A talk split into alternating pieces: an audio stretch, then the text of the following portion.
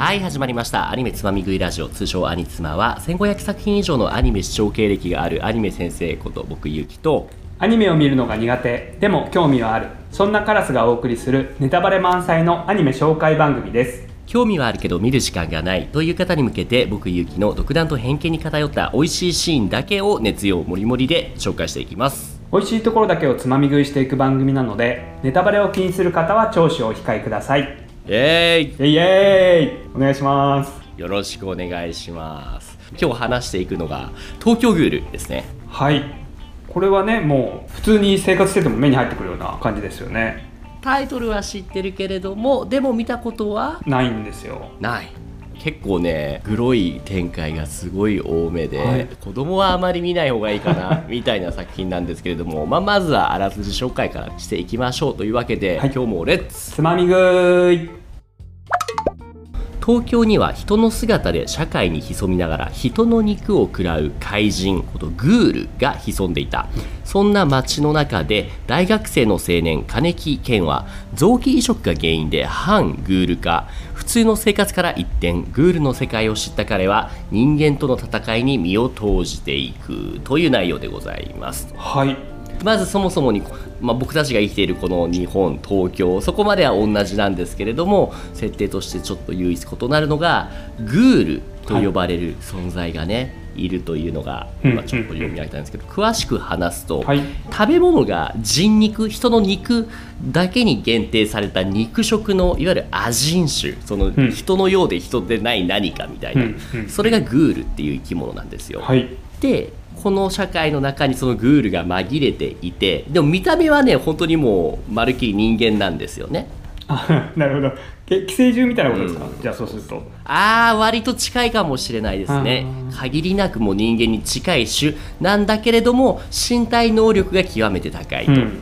ものすごいね、うん。高い高さを跳躍できるような脚力だったりとか素手で人体を貫く貫くことができるであったりとかはい。そういうまあ超人ですよね、うんでもう人しか食べないと、そういうグールと人間なのでなんだろうな。人間はグールをちょっとその反社会勢力として扱うじゃないけれどもその恐れながら生きているっていう、はい。そういう世界観。の中に生きている主人公の金木健っていうこの結構ねその優しめな感じのいわゆる文学青年ですよね、うん、優しそうな人が出てきてますね。優しそうなね男の子大学生なんですけれども、はい。とあるそのね事故がきっかけで彼もグールにまあ正確には反グールになってしまうんですようんうんね。うん。半分だけ趣味の読書をたしなんでいる中で出会ったその一人の女性がいたんですね。この結構ね綺麗な形の上白リゼさんリゼちゃんっていうその女の子がいて。可愛いですね。もう見た目普通に人間ですよね。可愛らしい子、はいはいなんですけれども、はい。彼女実はねもうグールなんですよね。え えー、ああ残念すごい美人だなと思ってたのに。残念なんですよ。すごい美人なのにね、ででもうね不運なことにその2人とも事故に巻き込まれて、はいはい。もうそのお互いにもうこの後どっちも死んじゃうということで、うん。うんでそのさっきの金木健君がこの上白リゼの臓器を移植される形でもう一命を取り取り留めるんですよ、うんうん。ただ体の一部がこのグールの臓器を移植することで半分人間半分グール。まあいわゆるデビルマン的な感じですかあね。なるほど。なるほどわかりやすい。デビルマンですね。はいはいはい。そのもう人間としてもグールとしても中途半端。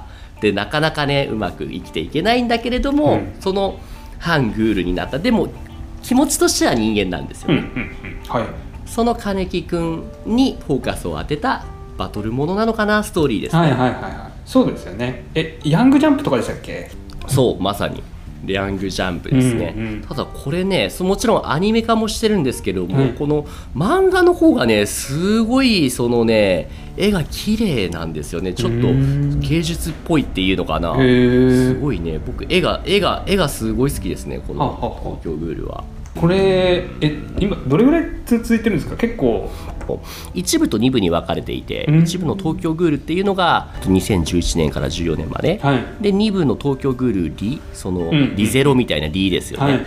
これがまあ2014年から2018年までだからもう漫画の方は終わってますね。うんうんアニメの方も終わってますね、はい、うん。漫画で言うと全部で30巻ぐらいってことですね。そうすると。そうですね。30巻ぐらいあるうちの今僕たちがこれ話してる東京グールっていうのがいわゆるその前半の方ですね、うんうんうん。はい。あどうぞ。じゃあ先生あの好きなキャラとかいつもみたいに教えてもらってもいいですか？ああいいですね。キャラで言うともちろんそのさっき話した金木健君はとってもね共感できるいいキャラなんですけども、うん。この東京グールは基本的にグールっていうのはもうね言ったらもう変態の集まりですねみんなね だいぶ異常性癖がねものすごい、うん多い強いキャラが多いんですけれども。あそっちのはいその中でも、はいはいその中でもはい。特にぶっ飛んでるなって思うのが月山修っていうキャラクターですね。はいはいはい月山州そう見た目は結構シュッとした感じのジェントルマンなねイはい。ケメンなんですけれども、はいはいはい彼はね主人公の金木健君に対してね異常な愛着をね執着を見せるんですよね。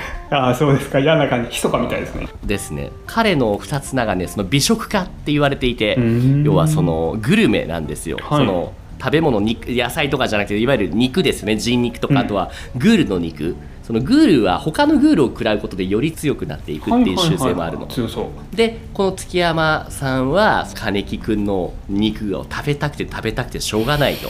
だからもうねあまりにもそう気に入ったからもう金木くんの結婚がついたハンカチとかをもう常にその肌に離さず持っておいて もうスーってもう吸って気持ちよくなったりとか。あ変態さんですね。そう。他の人が変態さんですね。他の人が金木くんに手を出そうとすると僕のだぞっていうようなちょっとそこのシーンもクリップあるんで見てもらいましょうか。金木くんが食べながら金木くんを食べたい。そうしたい。変態だ。いやーなんだこの味は。舌の上でふかふかが見合うハーモニー。僕のだぞまあちょっと見て分かったようにかなり変態さんですよね。いやめちゃくちゃ変態さんでしたね。そう。そしてねこの僕この月山のキャラの声優がすごい好きではいはい。宮野真守さんっていうんですけどもはいは声優なんだけれどもなんかちょっとした芸人みたいな最近ね結構ねテレビ番組にもね「しゃべくりセブン」とかにもねちょいちょい出たりしてるんですい、うよ。んうん。なんか見たことあるわ。声だけじゃなくてもううん。ネタに富んだ受ける声いい声をしてるんだけれどもすぐああやってはっちゃけるようなうんうんそういう声優さん。でこの宮野真守さんが声優するとすごいかっこよくて真面目なキャラかもうふざけたキャラかなんとなく察しがつく。はいはいはい。その中では有名な声優。あこの人声優さんなんですね。あそうそう。まずもう声優だと思わないですよね。そうそうそうそう。意外でした。ね割と見た目もかっこいいからちょっと2枚目かなと思ったらもう喋るとすぐにもう3枚目になって。うん。でもかっこいい声をしていますと。お気に入りの声優さん。そうでそんな宮野真守さんが声を当てているキャラクターこの月山っていうのが僕の好きなキャラですね。ちなみに月山はこれ強いんですか？やっぱり。美食家だから強いんですか？まあまあまあもちろん強い強いけれども、まあそうですね。一つの山場ですよね。ただそれ以上にこの東京グルの中で山場むしろもうアニメ版の最終回の敵として出てくるキャラについてこのじゃあおすすめエピソードとして話そうかな、ねはあもう一個聞いてごめんなさいいいですか？いどうぞどうぞどうぞあの目が黒いのありましたね。ああはいあれよく見る描写なんですけどあれなんなんなんですか？はい。あれもグールですね。グールは黒くなる。うんうんうん。半グール化したね金木くんもね。半分人間半分グールみたいな、うんうん。目が黒くなってる。でか金木君を味方みたいなグールがあれは？はいはい。あそれで言うと派閥があってグールの中にも戦いを好むグールの派閥とそれを好まずにその人間と共存していける道をなんならその波風立てずにやっていこうみたいなそういうその派閥があって。で金木くんが属するのはその恩恵派ですよね。に属している。好きなエピソードとかってあります？ですねえっと、さっき言ってた、ね、月山っていうキャラクターはね強いキャラクターだから好きなんですけれども、はい。さらに強いキャラとして東京グールの最終あたりかなラスボスとして立ちはだかってくるキャラクターにはい。ラスボス？ヤモリっていう名前のラスボスグールがいるんですよ。通称ジェイソン、はい。見た目ははい。なんか雑魚キャラって感じですけどそんなことこれが見た目ちょっと雑魚キャラっぽいですね確かにね、はいはいはい。顔だけ見るとそのいわゆる13日の金曜日のジェイソンみたいなマスクをしているがたいのいいグールがいるんですよ。はい。このジェイソンがまあもう強いしもう痛めつけてくるんですよキャラを。もう心を折ってくるようなそういう拷問拷問が大好きなんですよね。なるほど拷問。でこのジェイソンに一時は金木くんももう心も体もボロボロにされるんですよね。あ心が折られちゃう。はい。うんそうそう。ちょっと心折られるまでの描写を過程をちょっと見てもらいましょうか。はい。俺を失望させないでくれよ。人間みたいに。拷問。拷問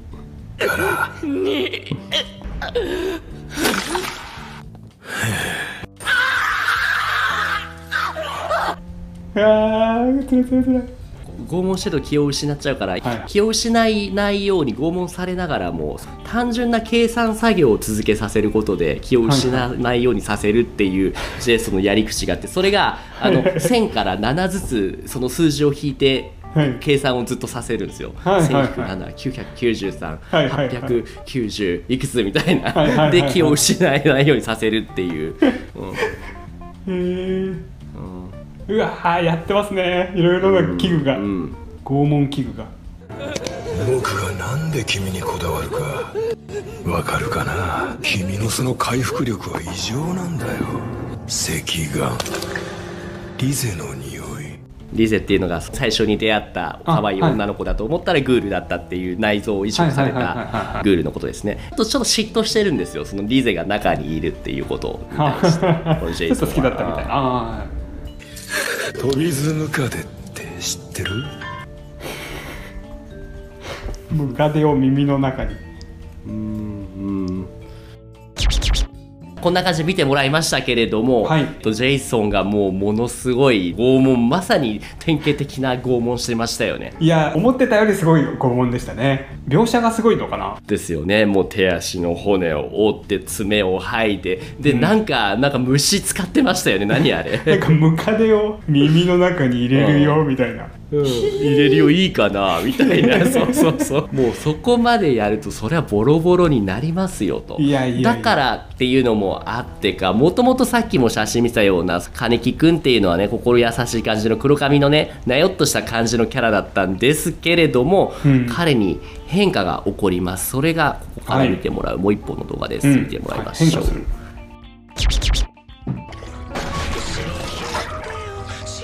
全部あなたのせい。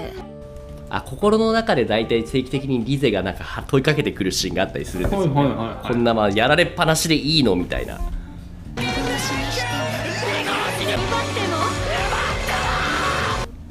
と今までは争いを好まないピュアな金木くんだったけれどもあまりにもいろんなものを蹂躙されすぎていてこのままではもう自分の命も脅かされるし大切なものを壊されるから自分が奪う側にもう成り代わるしかないっていうところで一つもう決意じゃないけれどもその決意とともに金木くんのその見た目もねだいぶ大きく変わるんですよね。その黒髪のね優しかった金木くんがもう黒髪がもう拷問のストレスからか全部一気に白髪になって。それに比例する形で身体能力もかなり飛躍するんですよね。うんうん。強くなっちゃう。ではい。その力を持ってジェイソンに対してはい反撃すると、はいはいはい。俺に 食ってみろよ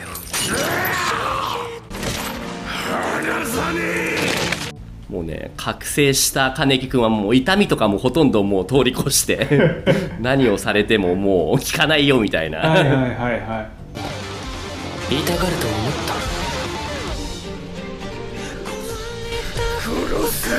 強い。強い。次は僕の番もう優しかった金木君の影が全然ないんですよね。やばい人になっちゃった。このこの辺からの展開が熱いですね。うんうんうんうん。勝った。そう勝った。でボコボコに拷問されてきた金木君だけど今度は拷問してで、はい。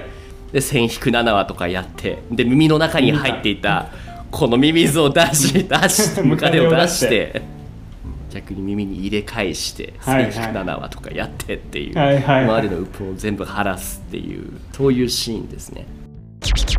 じゃあ見てもらいましたけれども、はいはい。さっきまでねボコボコにやられた金木くんでしたけど今度逆にね、ストレスというかやられていたことからすごいね全部白髪になって、うん。でも身体能力も向上して、うんうん。でジェイソンに反撃復讐をしたっていうシーンでしたね。はい。そうです。強くなってましたね性格もなんか変わっちゃって。性格もねやっぱりもうね変わっちゃってない。もうそうもう周りのせいにしててもしょうがないから自分がやるしかないっていう、はいはいはい。そう。ね M から S になっちゃったみたいな。急に変わったなお前みたいなでしょう感じですよねそこがこう最後盛り上がってそこでアニメ終了っていう、はい。え一個質問いいですか？はい。なんか戦いの時にななんか変なのがナルトで言ったらキュービの尻尾みたいなのが出てきてましたけど、はいはいあはいれははい。何なんですか？あれあれもグールの一つの特性じゃないですけれども、うんうんまあ、能力みたいなものなんですかね、うん。カグネっていう名前でこのグールの体から発生する捕食器官ですはい。食器官。でそうあれで他の肉を食べたりグールを食べたり攻撃をしたりっていうそういう一つのまあ武器ですよね、はい。そうそれがね今までの金木君はうん反グールだったからあまり大したことなかったんだけども覚醒したことでもうものすごい規模のカグネが出せるようになってうん。すごいパワーアップをしましたと、うん。イメージと違いました東京グルってはい。どう思ってました？単純にバトル漫画だと思ってたんですけど先生の言う通り本当に変態さんがいっぱい出てくるやつなんですね。変態さんがいっぱい出てくるバトル漫画いいかもしれないですね。そう。そういう作品ってうんあー東京グールはい、いやラスボスがあんな変態っていうねジェイソンさん。ジェイソンさんも変態だしさっきのね月山さんも変態だし みんな変態。そう。まあ、でもね結構テンポが良くてねなかなか面白く見れるので、うんぜひぜひ気になる方は本編見てくださいというところですかね。どうでしょう、はい。今日はつまみ食いできましたか？美味しくいただきました。はい。じゃあエンディング参りましょう。というわけでお送りしましたアニメつまみ食いラジオアニツマ。番組では見なくてもわかるをモットーにおすすめアニメをつまみ食いしていきます忙しい人やアニメに興味のない方はこの機会に一段でパクッと情報をつまみ食いしちゃいましょ番組への感想は「ハッシュタグアニツマ」兄がカタカナ妻がひらがなでアニツマですね。これをつけてツイートしてもらえると嬉しいです。ポッドキャストや Spotify でお聞きの方は高評価レビューもいただけると活動の励みになるのでぜひよろしくお願いします。うアニメ好きの方から私のような初心者に勧めたい作品のワンシーンなどもお待ちしています。というわけで今回はここまでです。はいありがとうございました